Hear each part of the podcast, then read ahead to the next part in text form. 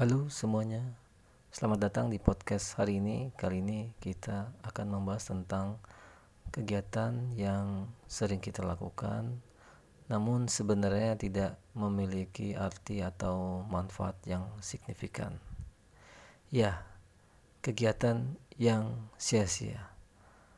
Apakah kalian pernah merasakan melakukan suatu hal yang tidak penting, namun sulit untuk berhenti melakukannya, seperti memainkan game di ponsel atau menonton video di YouTube selama berjam-jam tanpa tujuan yang jelas.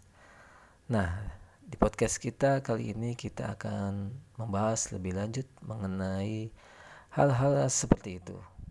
Pertama-tama, mari kita definisikan terlebih dahulu apa itu kegiatan yang sia-sia.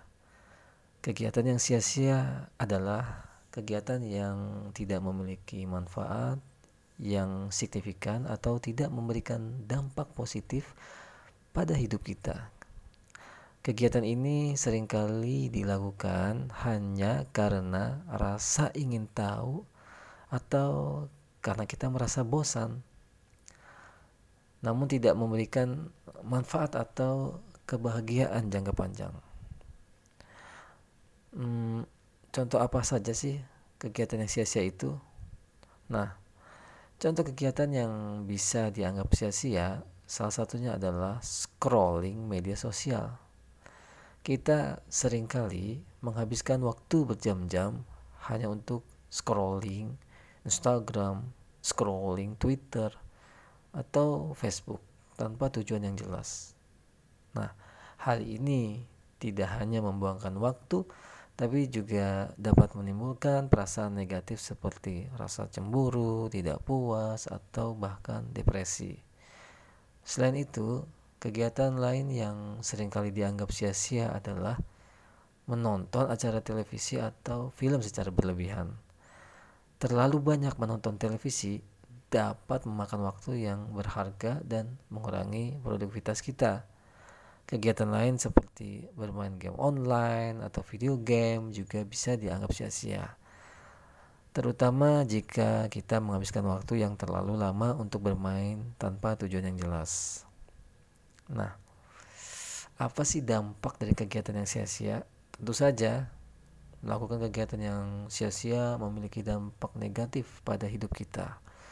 Terlalu banyak menghabiskan waktu untuk kegiatan yang tidak produktif dapat membuat kita menjadi malas, kurang fokus, dan kurang produktif. Hal ini juga dapat mempengaruhi kesehatan kita, seperti mengurangi waktu tidur atau meningkatkan resiko obesitas.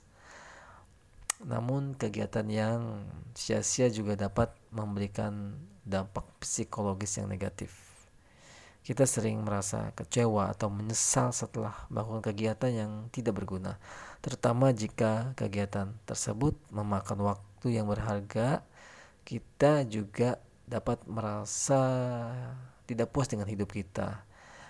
Jika terlalu banyak kita melakukan kegiatan yang tidak bisa memberikan manfaat pada kita. Nah, bagaimana sih kiat untuk menghindari kegiatan sia-sia Nah, berikut ini adalah beberapa cara yang bisa kita lakukan.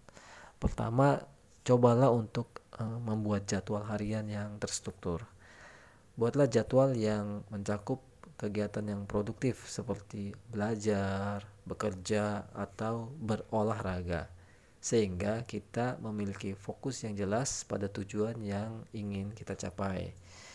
Kedua, kita juga bisa mencoba untuk mengurangi waktu yang dihabiskan untuk kegiatan yang tidak produktif. Misalnya, mengatur waktu untuk scrolling media sosial atau menonton televisi agar tidak terlalu lama, kita bisa mengambil waktu yang yang tidak berlebihan namun kita ganti dengan aktivitas produktif yang lainnya. Nah, terakhir cobalah untuk men cari kegiatan yang lebih bermanfaat dan menantang. Misalnya eh, kita belajar bahasa asing, membaca buku atau mempelajari keterampilan baru yang bisa membantu kita dalam hmm, kehidupan sehari-hari dan juga dalam berkarir. Nah, kesimpulannya adalah kegiatan yang sia-sia memang sering kali dilakukan oleh banyak orang. Namun sebenarnya tidak memiliki manfaat atau dampak positif pada hidup kita. Nah, melakukan kegiatan yang tidak produktif dapat mempengaruhi kesehatan fisik dan psikologis kita serta e, mengurangi produktivitas kita. Oleh karena itu, penting bagi kita untuk menghindari kegiatan yang sia-sia dan mencari kegiatan yang lebih bermanfaat dan menantang. Oke, semoga informasi yang telah sampaikan ini dapat uh, bermanfaat bagi kalian semua. Terima kasih telah mendengarkan podcast ini. Sampai jumpa di podcast selanjutnya.